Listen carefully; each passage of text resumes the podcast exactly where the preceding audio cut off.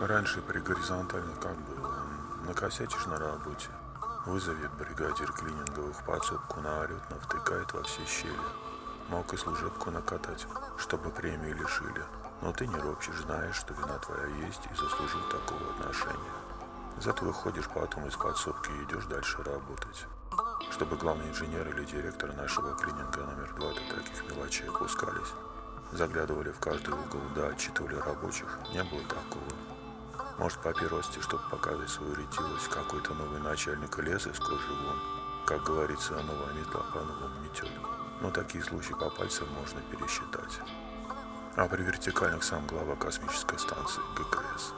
Может, перед телекамерами учинить допрос обыкновенного рабочего клининга. Выглядит это так, стоишь, на тебя телекамеры направлены. Без журналистов вертикальные редко что делают. Им обязательно нужно, чтобы все видели, как они все держат под контролем. С тобой рядом бригадир и заместитель бригадира, все стоим перед ГКС, чаще перед его изображением на большом экране, слушаем, как он нас распекает. Я его слушаю про себя ему возражаю, что совсем неплохо делаю свою работу. Не знаю, почему на нас жалуются люди. У меня к людям тоже множество претензий, но я почему-то не обращаюсь из-за этого к ГКС. Заканчивает он всегда одним и тем же, типа даю срок до такого-то числа, все исправить и доложить об исполнении. Это он уже к бригадиру обращается непосредственно. И все время пишешь объяснительные. Никто тебе ничего не говорит на уровне бригадира, не ведет воспитательных бесед. Просто приходишь утром на работу, а там для тебя распоряжение, чтобы к такому-то числу написал объяснительную. И вот сидишь и думаешь, а что объяснять? Сами уже все написали. Но для вертикальных не ясно, пока бумажку не отправят наверх. И летит наверх объяснительная в информационный центр. Там все файлы сортируют и делают из них выжимку. Выжимку каждый день читает ГКС. И на следующий день или даже через год тебя может вдруг вызвать главный инженер, злой и бледный, одетый как на парад, и тебя самого отправят прежде на склад, чтобы ты одел новую робу, и бегом отправят в актовый зал, а там на большом экране сам президент, то есть еще выше ККС, распекает службы, как раньше при горизонтальных, это делал бригадир в подсобке. Конечно, не в таких выражениях бригадир выражения не убирал, а президенту речи готовят специальные люди. Тут, конечно, все серьезно. Головы обязательно после этого летят. С рабочих семь шкур спустят. Так боятся контрольных проверок, особенно президентских. И казалось бы, можно как-то избежать всех этих публичных порок в прямом эфире. Не знаю, выполнять четко все предписания. Ну а при вертикальных столько служб контроля развелось, а контролеру ведь тоже надо, нужно отчитываться, чтобы самому не писать объяснительные. Вот они и рыскают, как волки по зимнему лесу. Ко всему готовы придраться. В таких условиях невозможно быть безупречным. И что интересно, все равно находятся такие, кто заслуживает звания лучшего работника. И каждый раз удивляешься, какой-то странный выбор. Даже если работник неплохой, выделяют его не тогда, когда можно было бы его поощрить, а всегда не вовремя или просто несправедливо по отношению к другим. Мы долго думали в пособке на эту тему, что это за подход такой несуразный вертикальных, но так и не пришли к единому мнению. Помню, как-то работал я на участке, подходит ко мне контролер я его раньше не видел, он представился, что работает в головном офисе. Из земли бедолага прилетел в такие-то дали, забрался контролировать безопасность труда. И так хитро назвал свое занятие поведенческий аудит, я даже переспросил, что-что? Это для вашей же безопасности? Сказал он и попросил остановить клининговую машину. В чем дело? Что вы хотите? Не понял я и выполнил его просьбу. Хочу.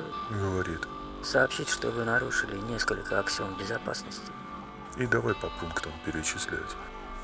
А у нас висит плакат с этими аксиомами в подсобке. Уже пожелтел весь, читаем его как дорожку, по которой идем на работу. Фон такой, другими словами, как постер с голой бабой на стене. Поменяется что-нибудь там наверху вертикальных, снимут плакат, тогда и мы заметим пятно на стене. На следующее утро я не удивился, когда пришел на работу и бригадир показывал на журнал. Лицо недовольный и сказал, прочитай, распишись. Ну, прочитал я, что написал красивым почерком контролер. Всю страницу испачкал своими буковками и казенными словечками. «Прочитал?» – спросил меня бригадир и подвинул мне бумагу. «Объясняй». «Что объяснять?» «Там поймут», – сказал он и устало посмотрел на меня припухшими от недосыпа глазами и немного повоспитал по старой привычке. Не знаю, на каком языке вам еще говорить. Вы поймите. В моем лице бригадир обращался ко всем рабочим в его подчинении. А так он в каждом обращался на «ты». Мне это что ли нужно? Это оттуда инициатива. И он поднял палец высоко вверх. Там у таких людей это на контроле. Они не вас будут наказывать в следующий раз, и не меня.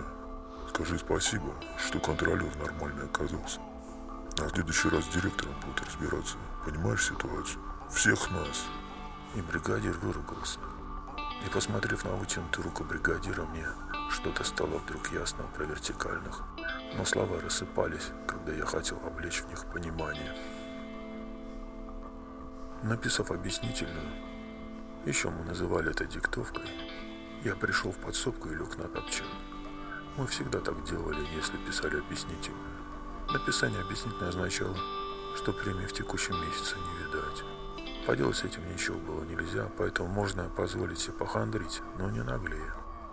Горизонтальные тоже наказывали, лишали премий, но там это было за нарушение, касающееся непосредственно работы. Вертикальные же наказывали за невыполнение показателей. Работы это мало касалось.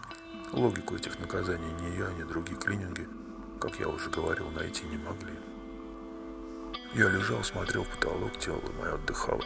Можно было даже подремать, но спать не хотелось, очень было жаль денег. Как я буду жить следующий месяц? Шакалы эти контролеры, и работа у них такая же. Я заложил руки за голову и задрал ноги на стену, чтобы кровь отливалась от ног и телу стало легче. В подсобку вошел заместитель бригадира. «Долго так будешь лежать?» – поинтересовался он. «Полежу немного», – ответил я. «Все равно не за деньги работать».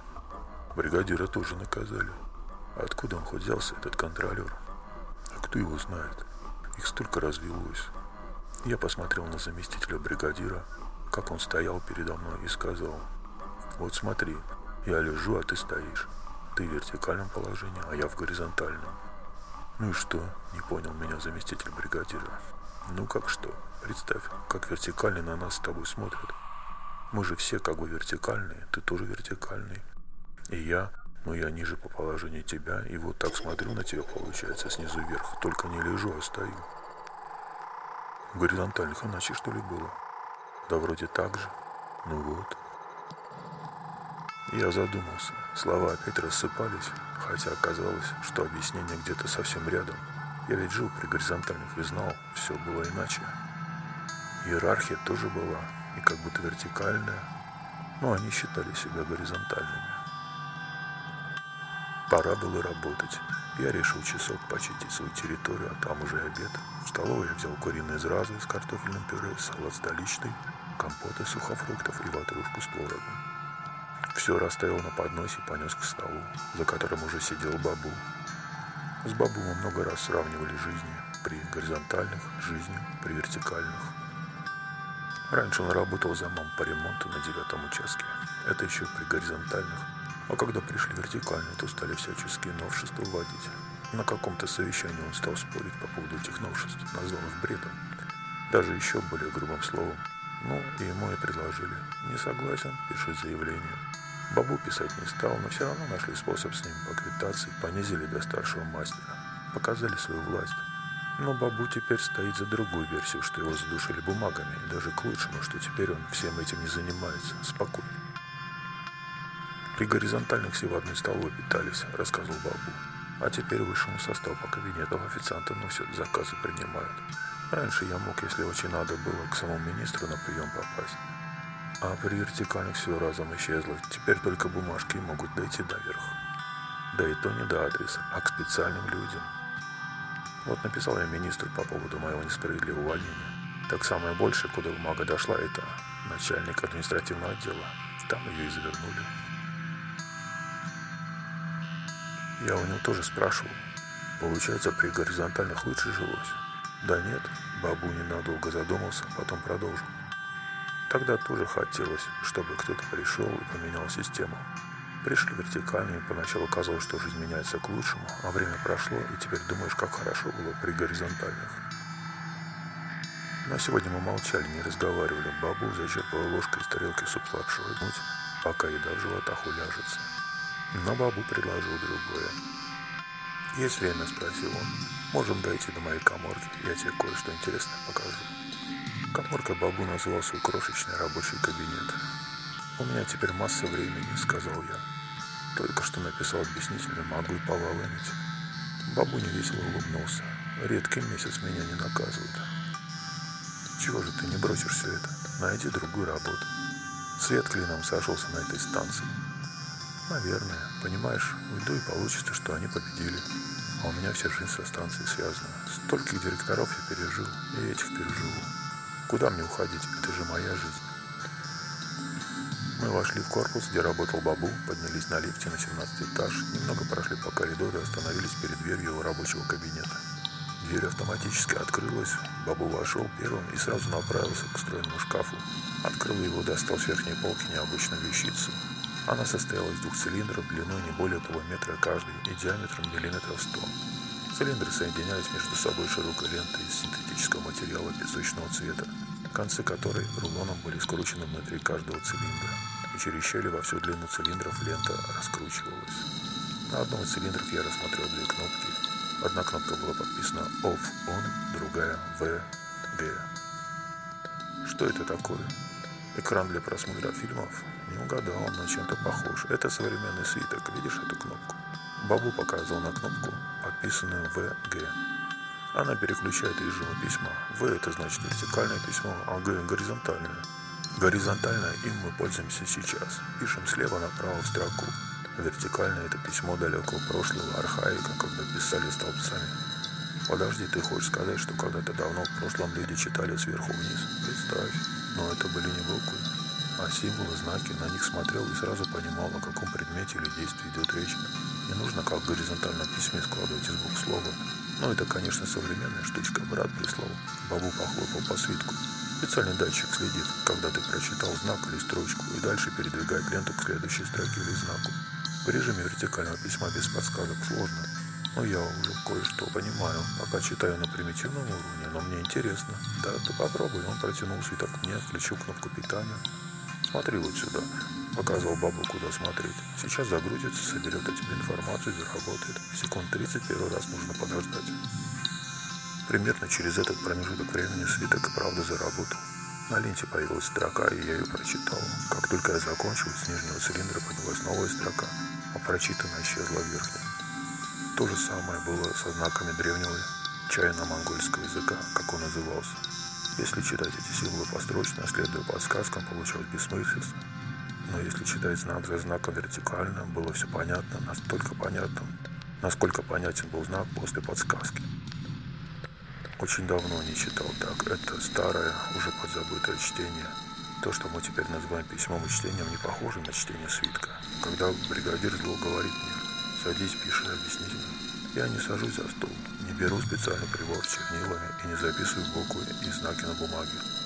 Когда я говорю, что он подвинул мне бумагу, это не та бумага, которая, может быть, помнят наши бабушки. Бумага – это сканер памяти. Прижимаешься к ней лбом, голова напичкана датчиками, контролером и ждешь зеленого сигнала на бумаге. И то же самое, когда читаешь, прижимаешься лбом и ждешь красного сигнала, потом поднимаешь голову и уже все прочитал. По старинке, если читать, то на это много времени уходит. Есть, конечно, как такие, как Бабу. Они стоят на том, что современное чтение не доставляет такого удовольствия, как древнее, что надо видеть слова и знаки, чтобы по-настоящему все это оценить. Может, он и прав, но у меня нет таких денег, если честно, чтобы покупать свитки.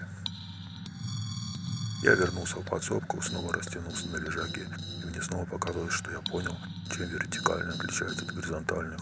Слова уже не рассыпались, но их не просто было подобрать. Бессмыслица в действиях вертикальных уже не казалась такой бессмыслицей. Это ведь такая же бессмыслица, как если читать вертикальное письмо неправильно, построчно. А правильно это, когда каждому присваивается определенный знак в этой вертикальной иерархии. Кто присваивает? Кто понимает весь смысл написанного? Может прочитать все столбцы сверху вниз? Это мне неведомо. Может быть, там на самом верху читают эти столбцы в папочках отчетов. А может, они сами символы и знаки. Знают только то, что они президент или премьер-министр и больше ничего. Понимают смысл на уровне своего знака. А при горизонтальных смыслах казалось больше, чем на один знак. В строке было много слов. Но потом слова заканчивались, следующая строка была недоступна. Ее читали на своем уровне, и теперь я понимал и эту иллюзию.